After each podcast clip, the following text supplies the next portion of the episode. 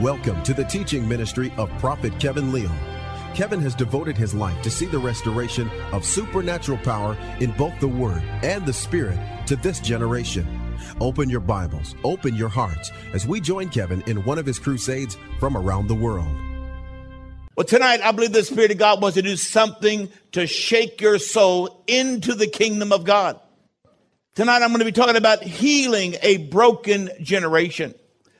Somebody say healing, Healing a broken generation. a broken generation. Now, if you're under 40, say this with me. Say, we are, We are a broken generation. a broken generation. We are We are living in a broken nation. living in a broken nation. And if you want to have some idealism that we're not that way, you're never going to get healed. You're never going to get healthy. You got to have reality based conversation. Somebody say reality based Conversation. conversation.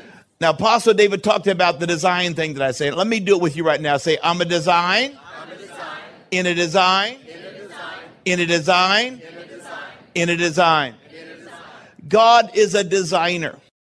Everything about the earth, about you, is a design. When you go to medical school, you learn the design. So when you examine somebody, you can see something that's out of the design. Help me understand that doctors can't heal people. They can remove the obstructions so your body can heal itself. Well, that's kind of how churches are. If you don't want to get back to the creator, no matter what kind of sermon you hear, no matter what kind of power you receive, ultimately you got to go back into a relationship to the designer. Now you can have a good church service, but that's not going to keep you healed. Not going to keep you healed. The same way that you have vitamins and minerals and protein and natural food, you have the exact same thing in spiritual food. You were worshiping a few moments ago. You didn't see it, but spiritual vitamins, minerals, and proteins were being deposited in your spirit. How many understand that? You don't see the vitamins and minerals when you eat a steak or a cheeseburger. When you eat some vegetables, you don't see inside those, but you just believe that when I eat this, it's going to feed me. Now, listen to me very carefully. There has been a lot of bad talk about local church, been a bad talk about we don't need to come together, a lot of bad talk about we can do it all in a home. What if you're successful in a home? You got to buy a bigger home and a bigger home and a bigger home and a bigger home. The alternative is to be a failure and just stay with 15 people. You know what makes this place a home? Not the building, but the hearts of every one of you. Right. It's the heart. This group could have home right here. You could have family right here. And God's big on home. But one thing you have to understand is that all through the Bible, especially in the New Testament, there are different kind of metaphors for different emphasis that God has at different seasons in your life. How many here are not married? If you're not married, raise your hands. Now look around and see who's available. That's called Kevin E. Harmony right there. Oh, I know how single people are. You got one eye worship. You got one eye on the Lord, but you got the other eye scanning. Oh, Lord Jesus. I love the Lord. Ooh, nice face. I love the Ooh, that's some nice muscles in that tattoo. But when God says you're a design in a design in a design, that's not rigid. Because God also gave you a personality. And inside God's design, there's room to express the uniqueness of who you are. And so if you think that a church is legalistic and boring and we got to obey the rules, well, if you want to drive a car, you must obey some rules. But nobody's going to tell you what color to paint it, what kind of crazy wheels to get on it. How many know Fabian in his in his hot rod cars? I mean, he got some cars that just look like a rolling comic book when it goes down the street. but as long as he stays inside the lines when he drives, it's all right. And all of you go through different phases. Some of you got different kind of hairdos.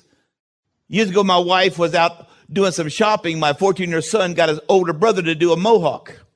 And this is like 25 years ago. And so when he did it, he shocked my wife because she was raised in a real legalistic Pentecostal, don't cut your hair church.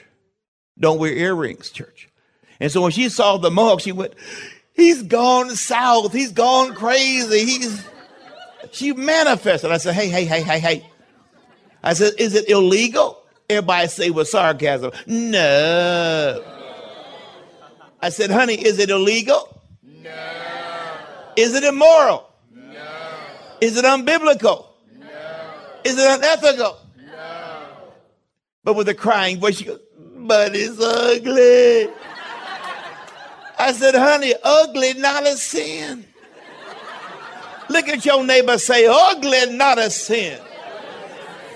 Come on, find somebody say, ugly is not a sin. See, some of you, the stuff you're wearing today, the clothes that you have on your body today, in 20 years, you're going to say, hide it, hide it, hide it. because styles change, everything changes. But when we say you're a design in a design in a design, that means that God has a design for every aspect of life. But there is flexibility in that design. See, a lot of people think their preference should be your prophecy. Now, I'm not into tattoos for a lot of obvious reasons. Because your skin's going to get old. I'm going to gain weight. The guy that was 100 pounds on my arm in about 30 years, he weighs about 500 pounds. but if you want a tattoo, it's not immoral, illegal, unethical, or unbiblical. Is anybody hearing me? You want to put metal in your head in holes that God never created? Well, go ahead. I'm not going to make my preference your prophecy. Is anybody hearing what I'm saying? And there's a lot of old religious, toasty, roasty people that want to put a condemnation attitude on you. How dare you? Got a tongue as long as a fire hose. Full of judgment. I understand that. And here's what the deal is if you get mad at them, you pull yourself out of the fruit of the Spirit. Nobody here can say, She made me so mad not without your permission. Not without your permission. What you're saying is that you didn't have enough control of the fruit of the Spirit that you went animal on them. They may be so mad. Oh, we saw what wasn't in your garden. And so when we talk about it's a design and a design is not, really what you're saying is time to align to God's design. How many understand that your mind is a design? Has anybody ever heard it say, she's out of her mind? He's out of his mind. Let me tell you something about our generation. They are so far away from God's design that crazy has become normal. You have to be really, really, really crazy to be crazy in this generation. See, you cannot judge if you're crazy or not by looking to your left or your right. You've got to look to the designer's book. Is everybody here today? Because I know some of you crazy. You came in here crazy. Let me ask you a question. Do crazy people know they're crazy? No. Well, then how do you know you're not crazy?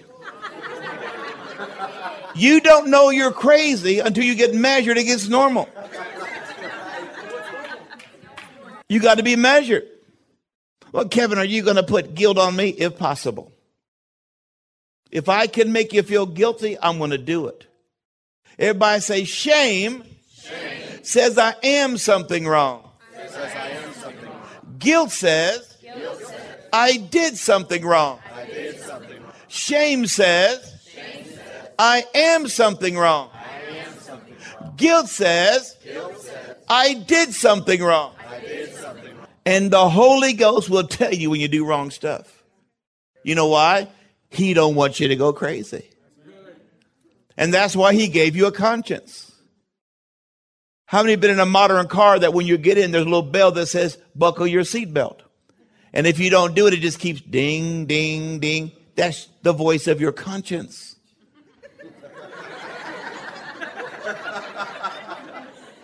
She's not your wife. Keep your pants on. The fornicator regulator.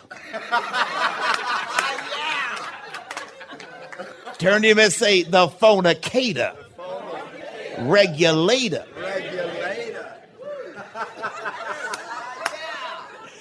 There are reasons why God says don't have sex before marriage. There's reason why he said that.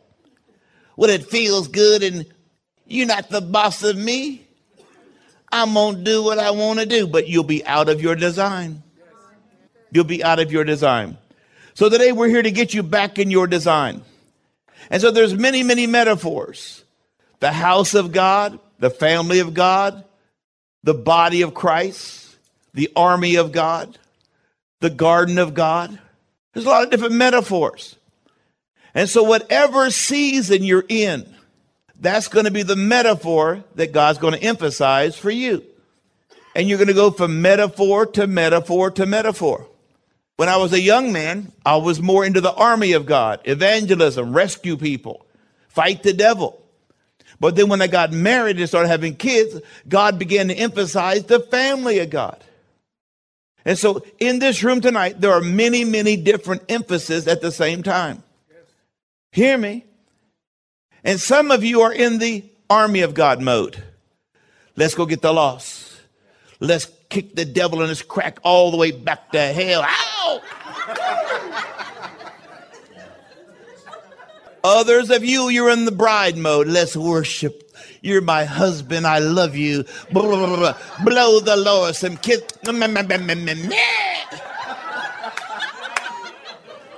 You're in the he's the bride. Other into the house of God. We got to build the house of God. A strong tower where people can run into and be safe. Then some people in the family of God mode. Love your husband, love your wife. Beat your kids every night.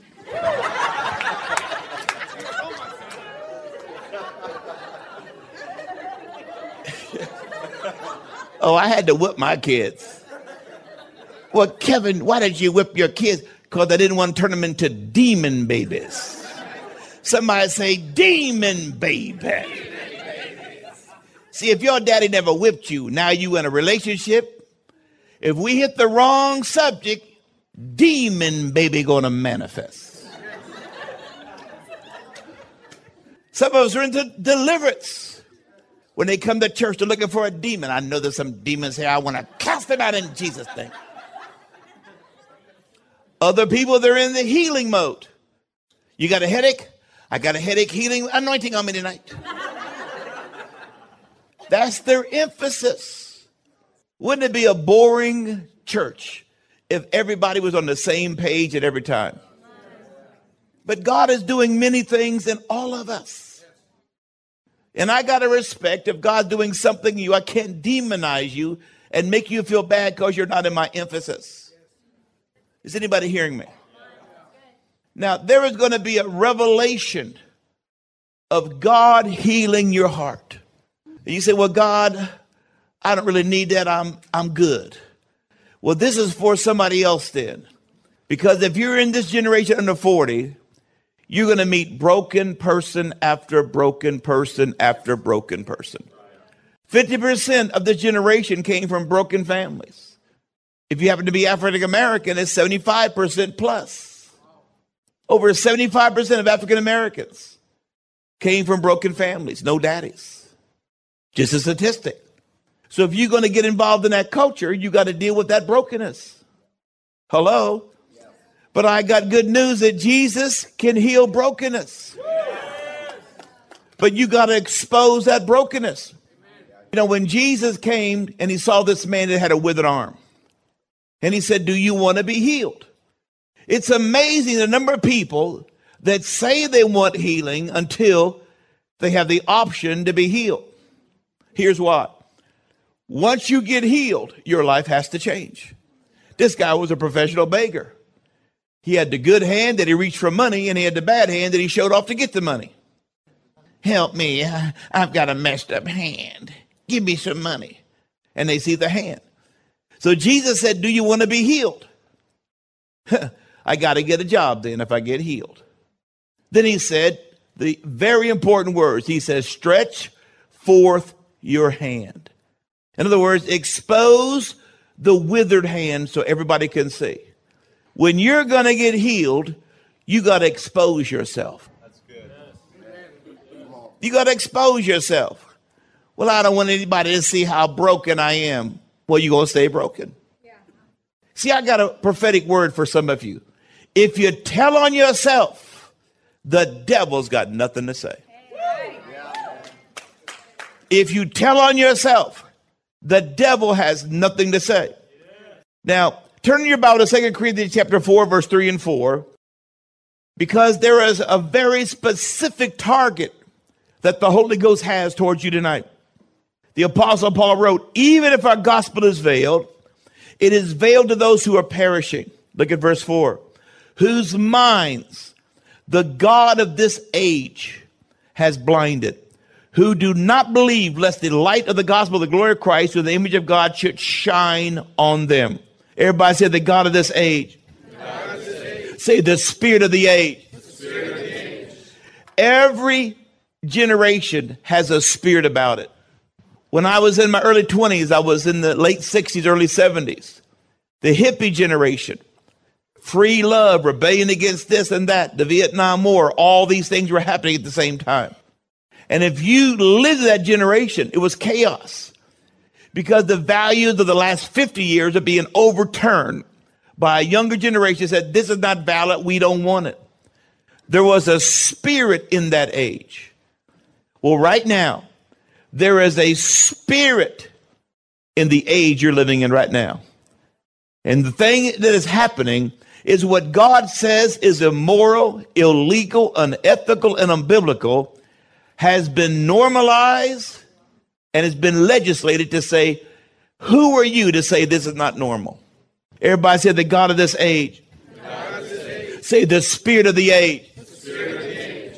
Everybody say, you don't break God's laws. God's laws break you. God's laws break you. You can't break God's laws. You can't break God's laws. God's laws break you. God's laws break you. And so we have a generation full of fractures and brokenness in their soul. They look normal on the outside sometimes. but the closer you get into a real relationship, they're broken, they're fractured. Let me tell you why this is so important. God said in the book of Genesis, it's not good for man to be alone. He was not talking about marriage. He was talking about community. Well, Kevin, how do you know he wasn't talking about marriage? Well, that's how it starts. In the book of Proverbs, it says if your wife is nagging, you go up on the roof, be alone. so we know it wasn't about marriage. Oh, I'm going to the roof.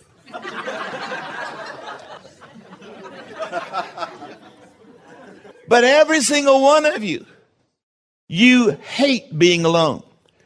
The worst penalty in a prison is confinement by yourself, solitary confinement. You were not made to be alone.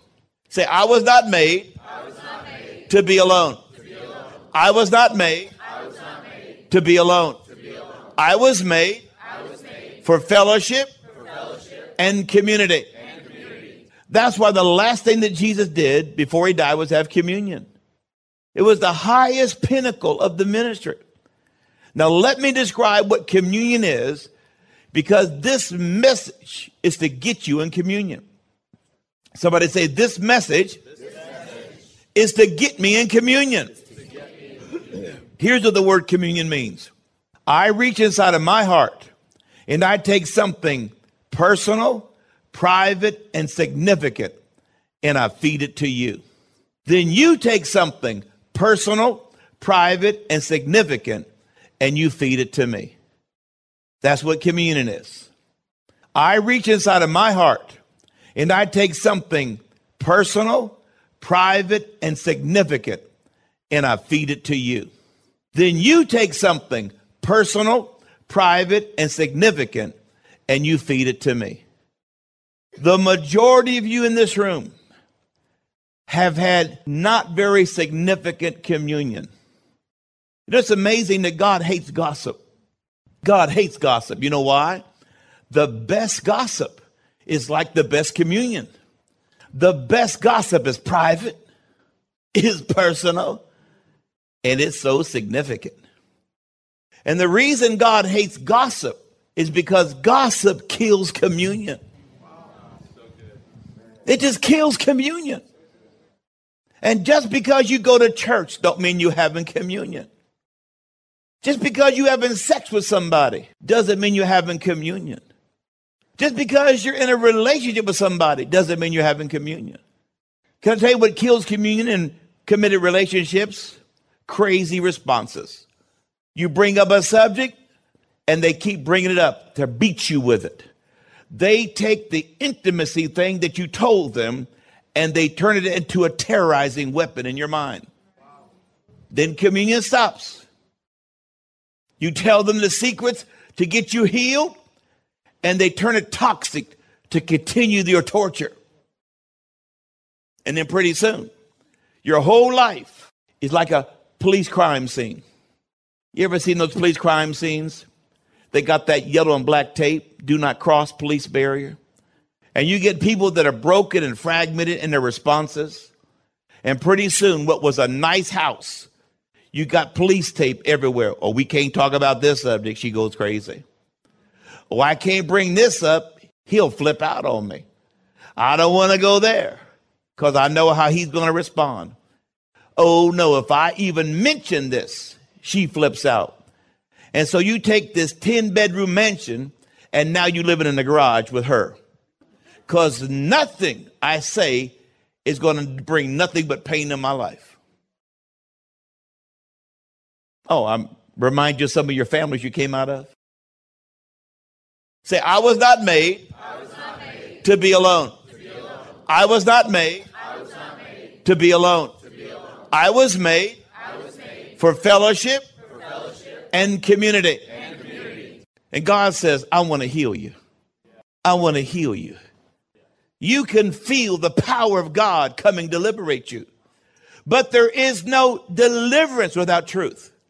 Come on, raise your hands and in a loud voice say, Holy Ghost, Holy Ghost, tell me the truth tell me the truth about myself. about myself. Tell me the truth Tell me the truth about my family. about my family. Tell me the truth Tell me the truth about my father, about my father, about my mother. about my mother. Tell me the truth Tell me the truth about my family. about my family. Well, Kevin, I didn't know it was going to be so deep. Oh, this is not deep. This is just a doorknob to get in the house. Somebody say reality based conversation. You see, God has no issues talking about your daddy or your mama. And if you have issues with people talking about your father, your mother to heal you, you're going to stay sick.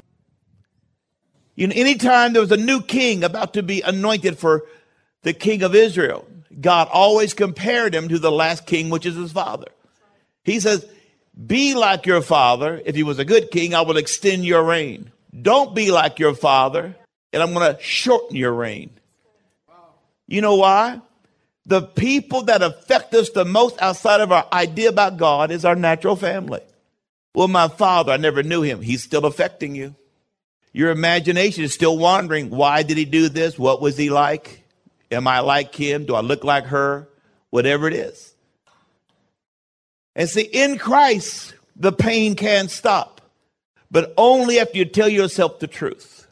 Say, Holy Ghost, Holy Ghost, tell me the truth tell me the truth about myself. about myself. Tell me the truth Tell me the truth about my family. about my family. Tell me the truth Tell me the truth about my father, about my father, about my mother. about my mother. Tell me the truth Tell me the truth about my family. about my family.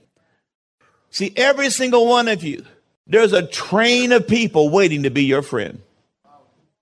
Every one of you, hundreds, maybe thousands of people, you're going to affect them for the rest of your life only if you can let them in your heart. See, a lot of you are so broken and scared of real relationships, you don't let nobody in your heart. You let them get close, wave at you through the window of your soul, but you won't let them in because they may hurt you, like my daddy did, like my mama did, like my last girlfriend did, like your last boyfriend did. Okay, so what's the option? Your heart doesn't get hurt that way, but it starves to death for a lack of friendship and relationship. Then you really get weird. oh, you're really weird now. You're in your basement at 41 years old playing video games 65 hours a week. oh, did I hit a nerve? Say, I was not made, was not made to, be alone. to be alone. I was not made, was not made to, be alone. to be alone. I was made, was made for, fellowship for fellowship, and community. and community. You know why Big Bang is such a funny series? Because it's so close to truth. And God is saying, I'm here to deliver you. I'm here to make your life change. So there are generational sins and they're some of the hardest ones to deal with because to deal with the generational sin means I got to demonize my own generation. Everybody say the God of this age. Say the spirit of the age. Spirit of the age. See, it's easy to demonize slavery from a 200 years ago. Well, I would have never had a slave. I would have never owned a human being. Well, that's easy to say now. Oh, it's quiet in here. You see, six generations ago, my great grandfather was white, and my grandmother was a slave on his plantation. So I, I, got some issues with this. I know about it. I just got my report back from Ancestry.com. I'm 11% Scandinavian. And I can't ski. Hallelujah.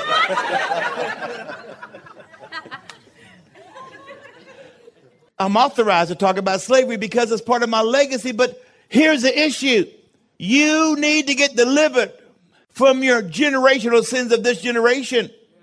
And God is the only one who can define what sin is. Not the court, not the media, not Hollywood, and not your animalistic flesh. Only God can do that. The only God can tell you what healthy looks like. Everybody say the word Eden. Eden. The word Eden, where God put Adam and Eve, means pleasure and delight. What's Eden mean? Pleasure and delight. What's Eden mean? It had boundaries, it had structure, it had moral laws. Don't do this. You got one thing you can't do, and everything else has got pleasure in it. Now, why am I saying that? Adam and Eve got kicked out of Eden. The moment that you begin to sin, the consequences are pain. Now, why is this so important? Pain is always a result of brokenness.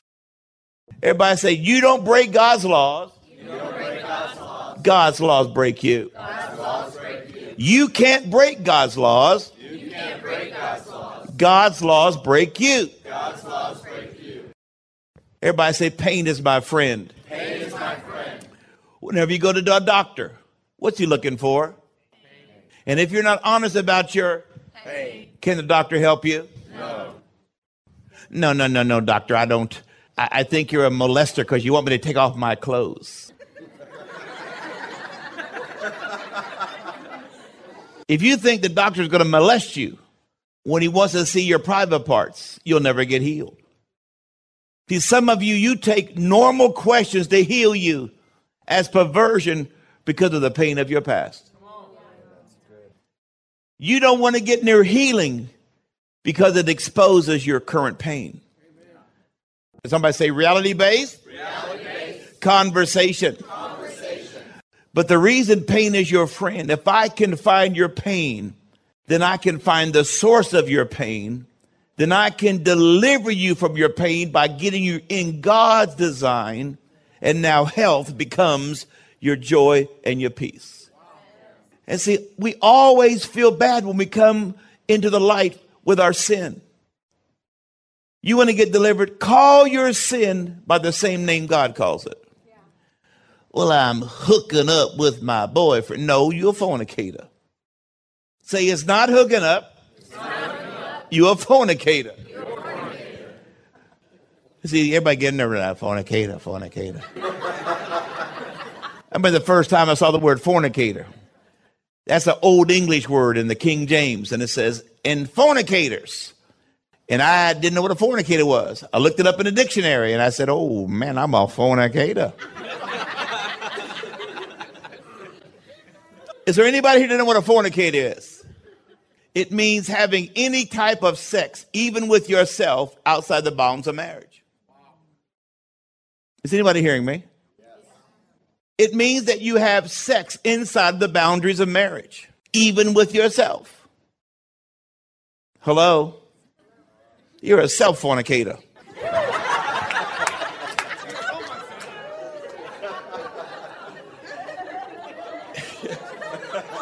That nervous laughter.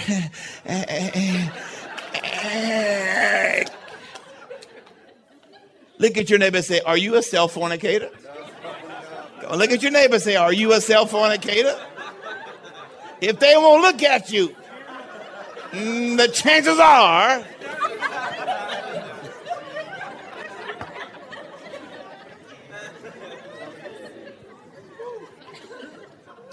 And so the moment you get out of Eden, you get in pain. Hear me? This is why the majority of substance abuse recovery systems don't work. Because pain chases pleasure. Drugs bring temporary pleasure. I'm in pain. Alcohol, cocaine, crack, a number of different drugs. Short term pleasure. And then you crash and it intensifies the pain. Like one drunk said, I thought drinking alcohol I could drown my sorrow. But then I found sorrow can swim. When the high is over, the pain intensifies. When the high is over, the pain intensifies. And the moment you say, I'm going to look my pain in the face. Come on, somebody say, I'm going to look my pain in the face. Scream it out loud. The best counseling forces you to look your pain in the face. You want to get delivered? Call your sin by the same name God calls it. Everybody say, You don't break God's laws. God's laws break you. You can't break God's laws. God's laws break you. See, some of you, you're going to be a bad marriage choice. Not because you don't look good, not because you're not smart. Because in order to make any relationship work long term, you've got to look pain in the face. You can't hide it like Adam and Eve did. They went into hiding. And so we're going to heal this generation. We got to deal with our pain issues. Everybody say natural law, natural law. Spiritual, law. spiritual law, natural law, natural law. Spiritual, law. spiritual law. Now we know if we break natural laws, the consequences are very quick sometimes. You jump off a building without a parachute, you can't suspend that. You know, you're not Spider Man. You just revealed the law was there. Yep, gravity is still working. But spiritual laws are not so easy. When you lie, when you cheat, when you steal, when you judge people the wrong way, it starts fracturing your soul. And then it takes a while. But pretty soon the effects of breaking God's spiritual laws starts messing with your mind. You start having phobias, fears, shames, paranoia. The American Medical Association prescribes more medicine for psychology related illnesses than any other nation on the earth. Everybody say, You don't break God's laws. God's laws. God's laws break you. You can't break God's laws. God's laws break you. All kind of stress drugs, phobia drugs, fear drugs. We have violated and broken God's laws without any kind of restraint. And now we got all kind of people on medication. Why? See, when you break God's laws, you set your heart in motion the wrong way. How many understand that your body is a chemical factory? Your hormones are powerful drugs inside of your body. And so when I break God's laws, I unlock a hormonal imbalance inside of me. How many know what adrenaline is? You know, you walking down the street late at night, you hear this old dog, you take off running. You're overweight and 42, but you go, oh my God, I've never run that fast since I was in high school. that was adrenaline. The adrenal gland opened up and gave you a short term boost by a hormone. But you know what anger does? It opens up your adrenal glands and it's pump and pump and pump and pump. Bitterness, your adrenal glands pump and pump. And you know what happens? You over medicate yourself. And then you go to the doctor, and say, I got stress, I got stress, I got stress, I got stress. So he gives you another chemical to override the chemical you got for breaking God's laws. Now you got a man made medication to alleviate the issues that you've been doing to yourself. Like I said, you cannot break God's laws. You cannot break them. You violate them, but you can't break them so they don't work anymore. God's nature is woven into your nature. And when I understood this, obeying God's laws became something that I wanted to do because I was hurting myself. Lying, cheating, stealing, fornicating, forgiveness. Some of you got severe forgiveness issues. But when you in unforgiveness, it's like you drink the poison and you wait for somebody else to die. One of the worst things you'd ever have is unforgiveness. It's so toxic. Of all the sins that a human could commit, when the disciples said, Lord, teach us to pray, he puts forgiveness in the Lord's Prayer. Of all the things that happen, murder, hatred, he says, forgive. Unforgiveness is so toxic, no human being can handle it. It will destroy you. It'll do everything wrong to your brain, your emotions, everything. Forgive. And we got a generation that excuses their unforgiving attitude. Well, you don't know what she did to me. You don't know what he did, but it it magnetizes your entire body. All your hormonal systems are out of whack. And nobody can help you. Not even a good psychiatrist can't help you. Let me tell you something about psychiatry. I'm not against it, but it has its limits. They got a guy on the television named Dr. Phil. Dr. Phil can clarify. Dr. Phil can identify. But Dr. Phil cannot sanctify. Only the Holy Ghost can heal that thing. He can clarify why you're crazy. Oh, yeah, she's crazy. he can identify why you're dysfunctional, but he can't fix it. All he can do for you is put you in behavior modification. Come on, somebody say, I'm going to look my pain in the face. The best counseling forces you to look your pain in the face. You want to get delivered? Call your sin by the same name God calls it. Let me give you a good word for this church. Well, why should I go to the Rock Church? Because they're not into behavior modification, they're into spiritual deliverance and formation. This church wants to get you so full of the Holy Ghost, so connected to the designer, that being in relationship to Him, you heal by the process of being in closest with the Creator. Most churches, they're into behavior modification. Be a nice person. The day I hate the most on the church calendar is Father's Day. Oh, I hate Father's Day. I hate it. Did I say I hate Father's Day? Okay. I hate it.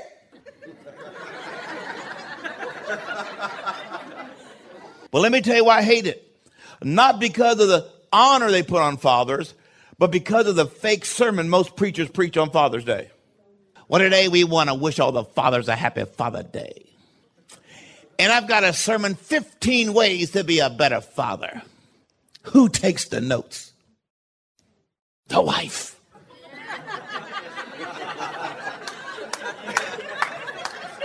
She becomes the police in the house. Point number one, point number two, point. And at the end of the sermon, he dumps all these rules on you and no power to live it. No tongue, no devil comes out, no shuckamashai, no laying hands on you, no falling down, no shaking.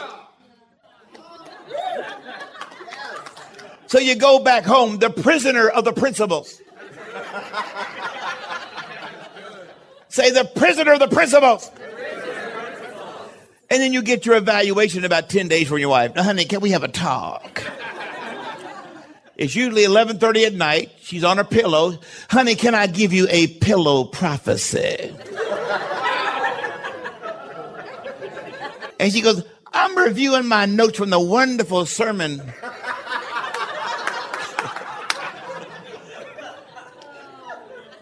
That our loving pastor, Pastor Condemnation, gave me. and I've been observing your life. Number seven, you halfway did. Number 11, not bad. But the rest of them, you the devil. You the devil. You're a prisoner of the principles. Nobody can be good without God in their core.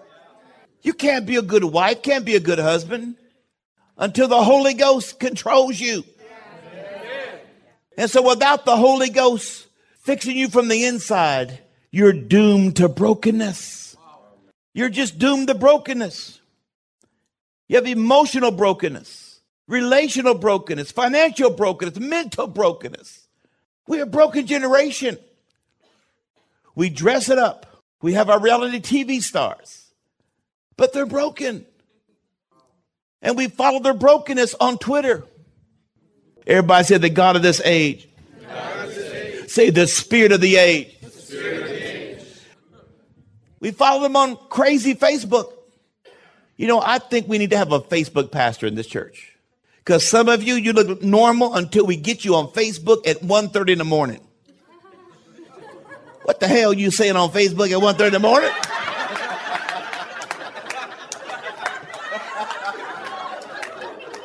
Got your profile picture, got your Bathshebas hanging out. Girl, one millimeter from a nipple, put some clothes on, girl.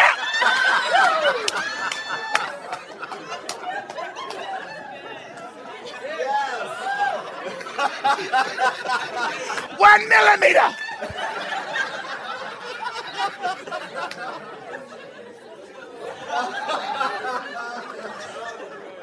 I'm going to give the Lord praise and glory for the wonderful thing.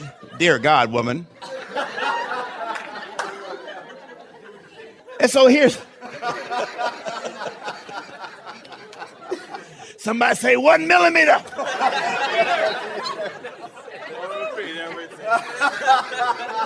That's tweetable and repeatable. Hey.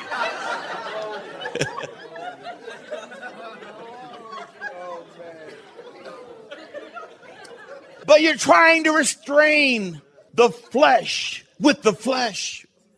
Only the Holy Ghost can transform a life. Proverbs chapter 1, verse 29 down to verse 33. When you understand this principle, you'll run to the Holy Ghost to transform you. Proverbs chapter 1, verse 29, verse to 33. Because they hated knowledge and did not choose the fear the Lord, they would have none of my counsel and they despised my rebuke. Therefore, they shall eat the fruit of their own way and be filled to the full with their own fancies. For turning away of the symbol will slay them. The complacency of fools will destroy them. But whoever listens to me dwells safely and will be secure without the fear of evil. Here's what he's saying. You have a garden in your heart. And either you're going to have God's word in that garden or somebody else's word. And that garden's going to have a harvest. And God calls it eating the fruit of your own ways. Why would God let this happen to me? Wasn't God, darling. It was your garden doing it to you. Everybody say, You don't break God's laws. Break God's laws. God's laws break you. You can't break God's laws. God's laws break you. I can't believe I just keep meeting the same wicked men. It not God directed you. Your garden found that man.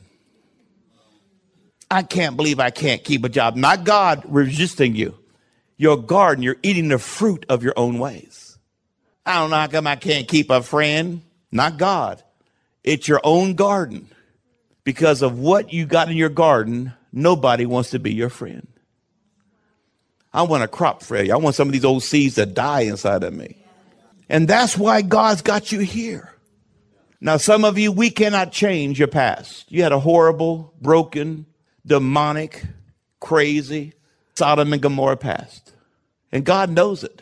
But you know what? He's saying, you're going to be a new creature in Christ. You're not going to be a rebuilt sinner, darling. But you got to face the things inside of your soul that were not put there by God. And that's how you get delivered. Come on, somebody say, I'm going to look my pain in the face. The best counseling forces you to look your pain in the face. You want to get delivered? Call your sin by the same name God calls it. Everybody say, You don't break God's laws. God's laws break you. you. can't break God's laws.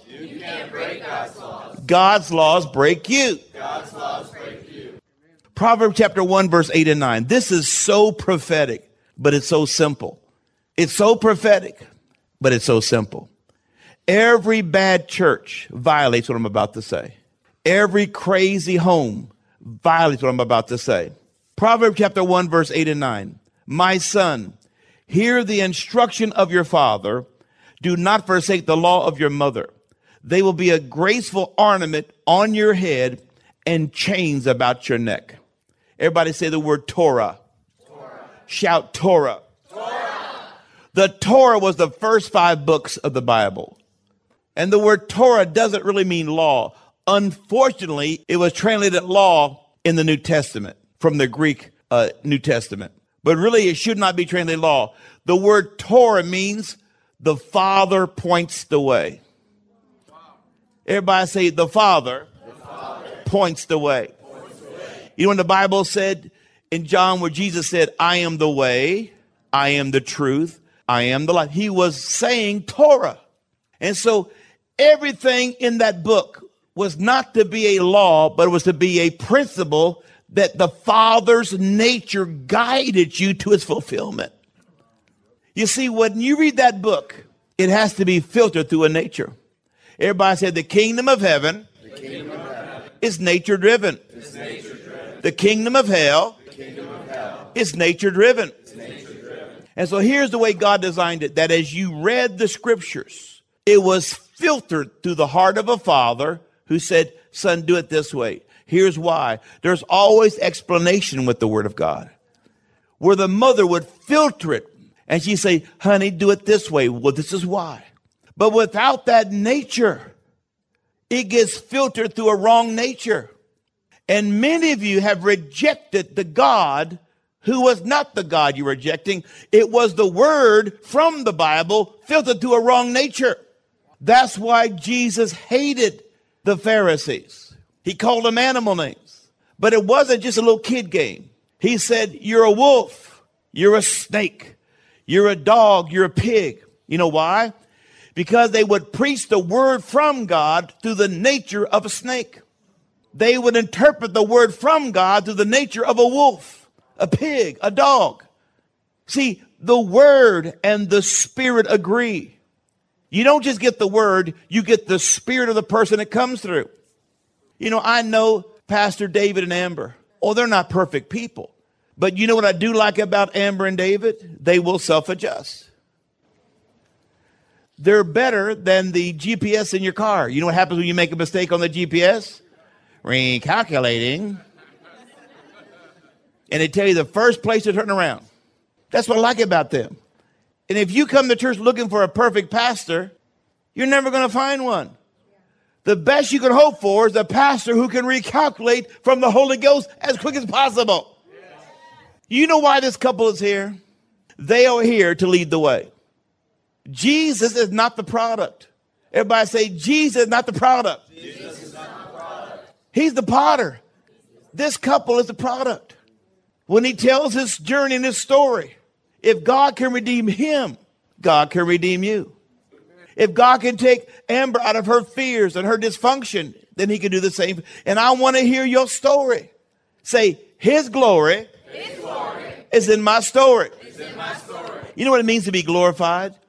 It means you are glorified in the image of God compared to what you used to be.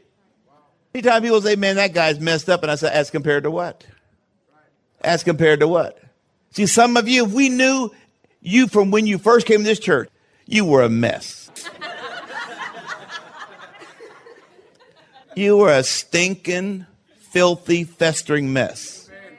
You know, when I first got saved, I was smoking marijuana. Unapologetically, as in the military in Spain. I did never read the Bible. I'd roll a joint, open my Bible, and I'd smoke weed and read the Bible. I was getting high with the most high. Hey, hey. I didn't know. I didn't know. I went, man, there's a good buck right here. Man, there's a good, oh my God, boy. I'm underlining stuff. I mean, I'm, I'm high and I'm underlining. Hey, that's pretty good right there. Hope I can remember it. So when you tell your story about how you got in the flow with God, it gives hope to everybody. Everybody say, perfect is not possible.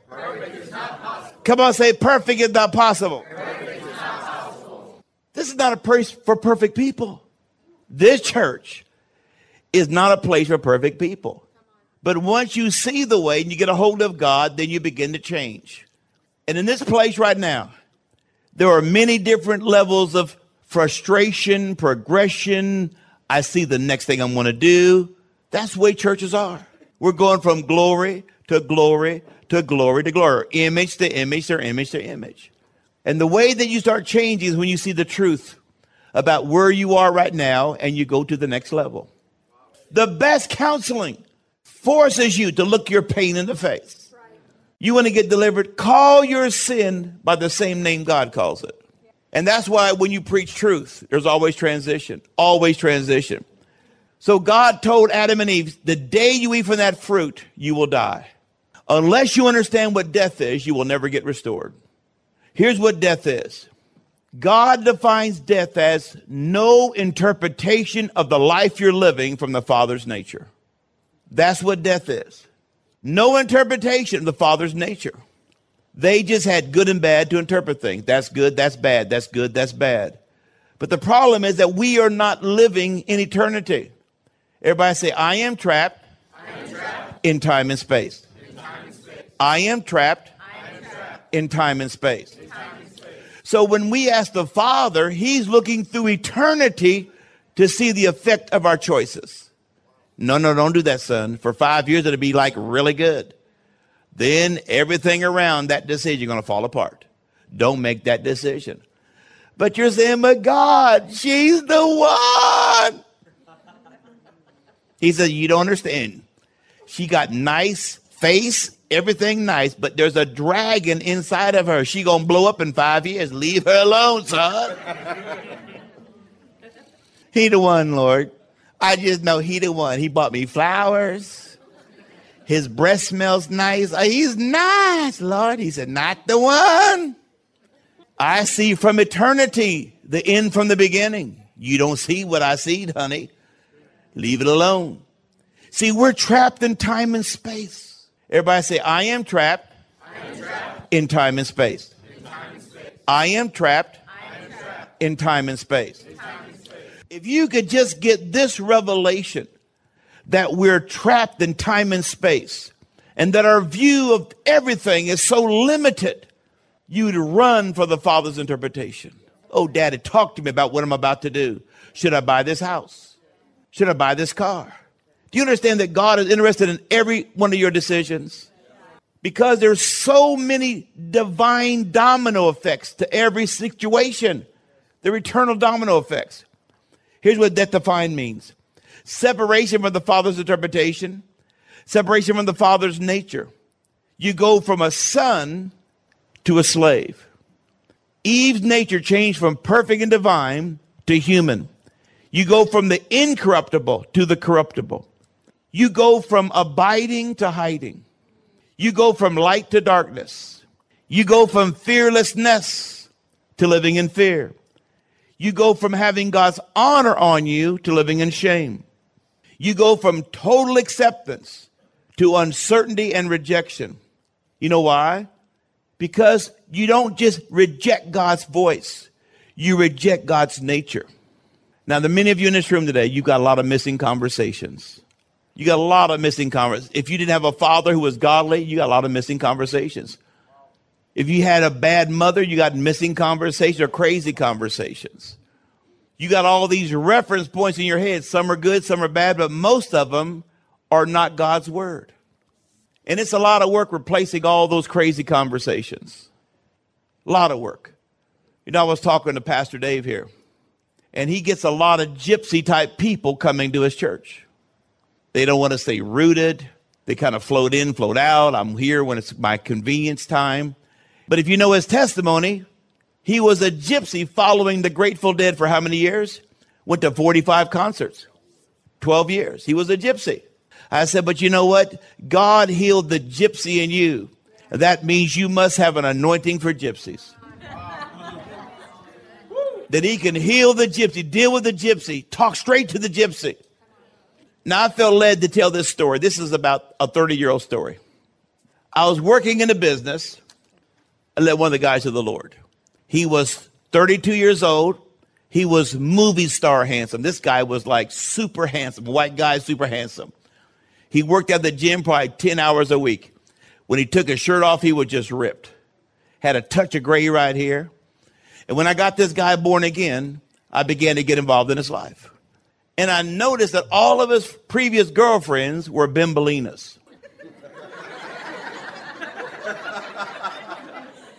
Everybody say bimbalina.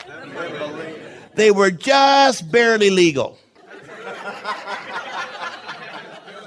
18, 19 years old, but they were the bubblegum he ha he. And he'd bring them around. They were gorgeous. Tight bodies, nice hair, beautiful faces but they were about 14 years old emotionally. And he's 32. They're just arm candy. I mean, they just ended up going. I said, let me ask you a question. But he said, what do you find attractive about those girls you're dating with? Now he's 32. They're barely legal. He said, man, we just get along. We just get along. I said, really? And I began to ask him questions as I was led by the Holy Ghost. I said, now did you get involved in drugs? He goes, yeah. When did you get involved in drugs? He says, when I was 14 years old. Are you drawing the connections yet? You see, the moment you get involved in something that's illegal, immoral, unethical, unbiblical, you go into hiding. He went into hiding at 14. And the only way that you grow as a human being and an individual is by having reality based conversations. Somebody say reality based conversations. Conversation. So this guy stuck his emotional growth at 14 to 16. He was 32 years old, but emotionally he's about 17, 18 years old. That's why he found solace with these age girls, the little bimbalinas. And so we began to have these reality based conversations. He began to grow. And there's some of you, because you've been hiding from the pain of your parents' divorce, you got into some kind of crazy sexual issues, you got on drugs, whatever it is.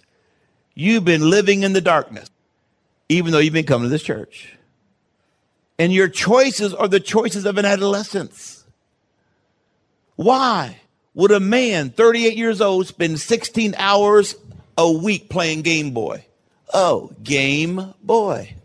Prophetic. little man baby. Somebody say he's a little man baby. And some of the girls are just they're about the same. Little polyester princess. You're still living the life of Barbie, just with adult clothes. Never learn how to cook or take care of a family. Are you hearing what I'm saying? You think you'll get by on your looks and your charm? Charm is deceptive, the Bible says. I said charm is deceptive. And when you get married to somebody like that, it's agony because that's good for dating. Oh, you can hold your breath for three hours a night, put up with their stink. But when you get married to them, oh, the game is over. How many know that you're on your best behavior when you're dating? Check your breath 35 times before you get in the door. She calls the girlfriends. How does this look? Check my hair. Basically, you're an actress on a date. Basically, it's a job interview. It's a marriage job interview. Now, some of you, you're a little bit more wicked. You had no intention of marrying that guy. You was there for the food and the entertainment. Is he marriage material? Nobody, we're going to a nice restaurant. I'm going to order the 48 ounce steak. I'm going to eat good for three more days, baby. How?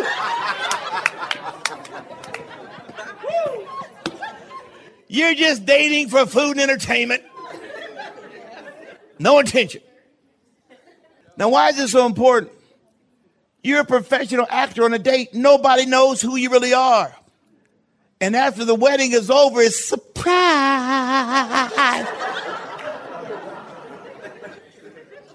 you kept all them demons hidden in a trunk someplace. Y'all know what I'm talking about. If you got a little gas on a date, you say, Excuse me, you run outside. you walk back in all composed. Oh, but when you married, you walk right past her. Ow! Ooh. Honey, it's natural. It's just natural. You gotta let it out. It'll make you sick. You gotta let it out.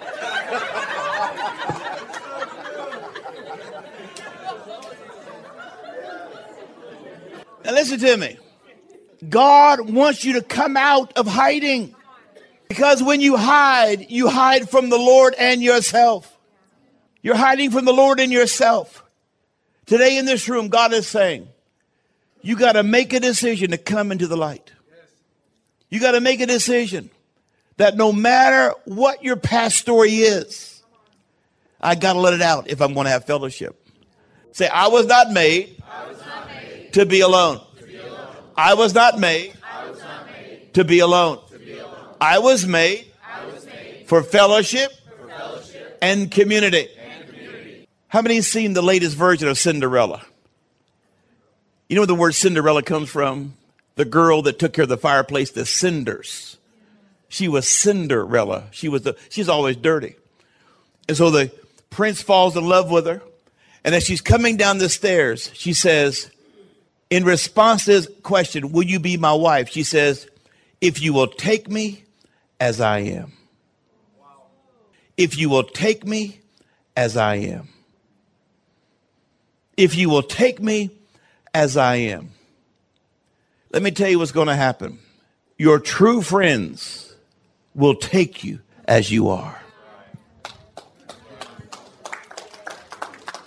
Your true pastor will take you as you are. Your true future husband will take you as you are. Your true future wife, with all your baggage, will take you as you are because they recognize the power of transformation in the Holy Ghost.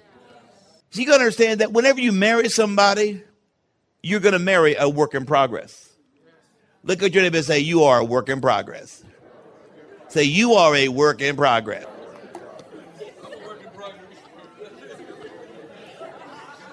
See, when you marry somebody, you don't get the person that they've been projecting on those dates. That's not the one you get. You get the one that has never been a mother to a sick child. You're getting one that's never been a father for the first time to teach his son how to ride a bicycle. You never married that person with the anticipation when they got the cancer report back on your dad.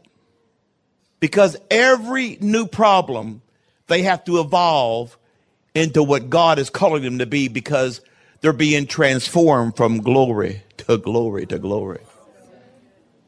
So the best thing you can marry is somebody who's got enough marriage material to repent, to say, I'm sorry, not to go into hiding.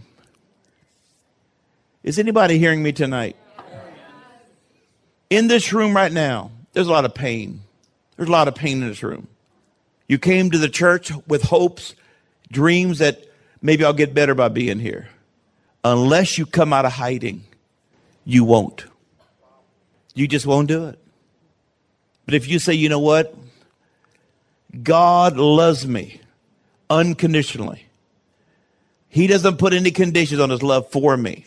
Now, God puts conditions on serving him. You got to do some things right for you to serve because you represent or you represent the Lord. But just to come to God initially, no. He says, Come, everybody. I got power to change you. You know why God is not intimidated with your sin? Because he has power to change you. But God cannot heal what you refuse to reveal. God cannot heal what you refuse to reveal. And if you are fearful of rejection, that seals your fate. And there are many of you in this room today, you have no idea the great thing God put inside of you. Wow.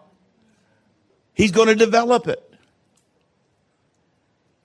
You know, one of the things that I've been gifted with is prophetic sight. I've been gifted to be able to see potential in people. I've been gifted to see dormant gifts and abilities in people. And because I've liked that, because I have that, I can see people that other people give up on. And I can say, wait, hold on. No, not, no, don't throw them away. There's something there. There's just something there. God has something good for you. I have a story of a good friend of mine. I won't mention his name for obvious reasons after you hear the story. But his wife began to play for the other team, if you know what I mean. She became a lesbian, forced him to get a divorce, and he was in the ministry. He began to date a younger girl, and she had issues with him having been married. She goes, I feel like I'm getting seconds by marrying him. She was very honest because I was asking her these direct questions. And there was a little bit of an age difference. And I said, Let me ask you a question. Were you ever married? She goes, No, I've never, she, with a, with a self righteous, I've never been married. Huh. He's been married, I've never been married. I said, Well, did you ever live with anybody? She goes, I lived with a guy for five years. I said, Well, you were married. Common law. And the shock on her face, she went, I'm a divorced person too. I'm broken too. Now they're married with like three kids and they're in the ministry and but there was a lie that's saying I'm better than you. I'm better than you. I'm better than you because I have no tattoo. I'm better than you because I never did the sin that you did with your body. Huh. I may have slept with 30 people, but you just flat out crazy. Are you hearing what I'm saying?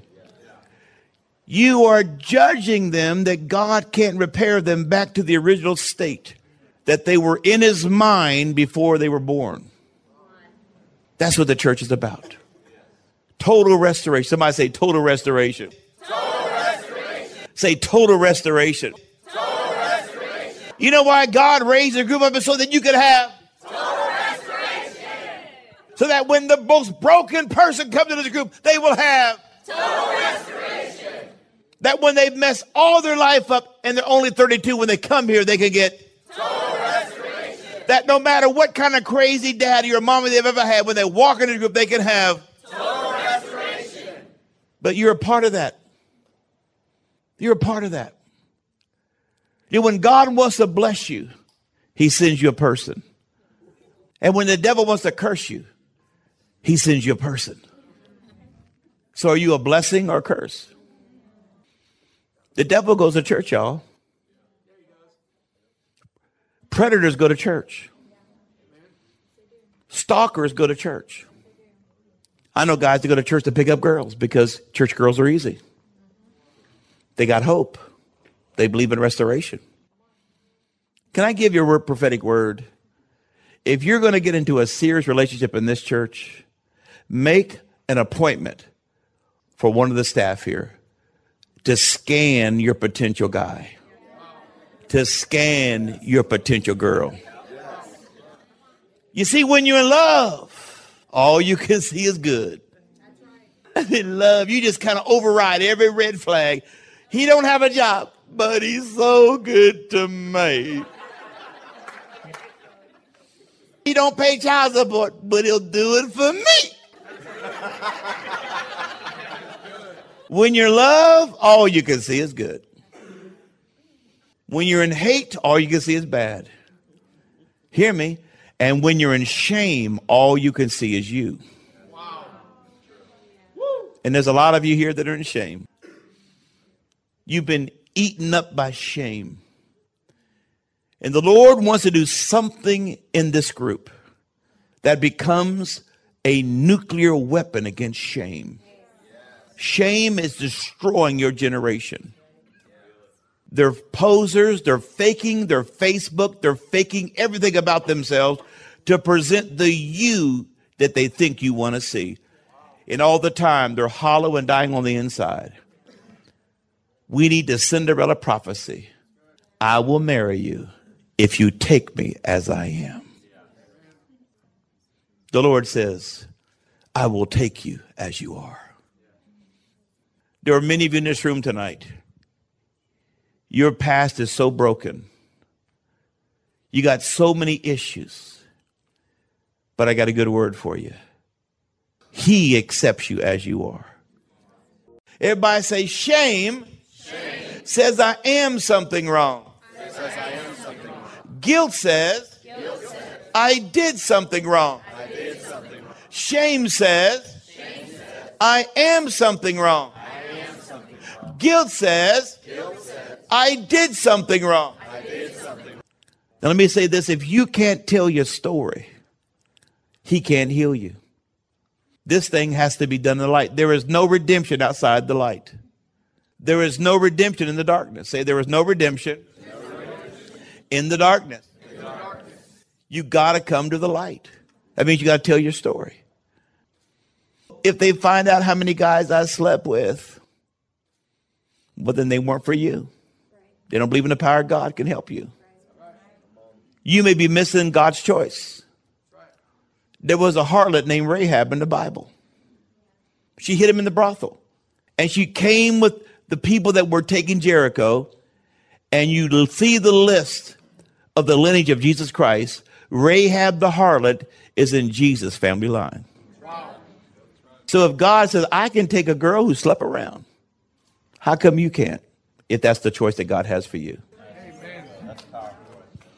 You just like that other lady. I've never been married. I just shacked up for five years. Hmm. You old self righteous thing. You know what's going to kill this group? Is self righteousness. It'll just kill this group because you'll begin to put self righteous judgment on people that did not have the same kind of sin that you did. Today, God is saying, Let me touch you in a brand new way. If you will take me as I am, if you will take me as I am.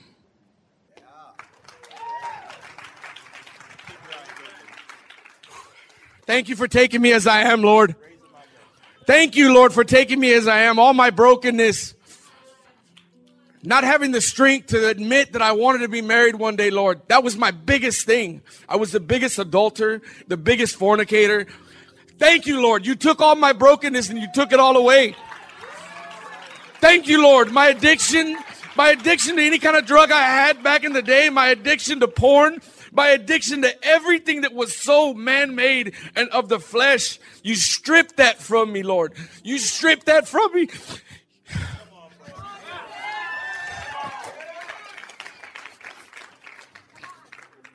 You showed me to be a better father. Thank you, Lord.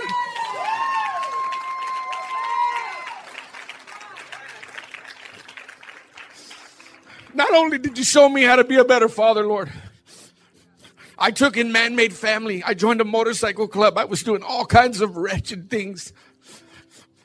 And the 19 people that I was so afraid to let go of, but you gave me a family. And here they gave me all of y'all. Thank you, Lord. Reuben, I want you to look at that camera and I want you to talk to the people who are where you used to be. The spirit of an evangelist is going to come on you. Open your eyes and talk to them right now. Come home. Simple. I was so afraid to come home. And ever since I did,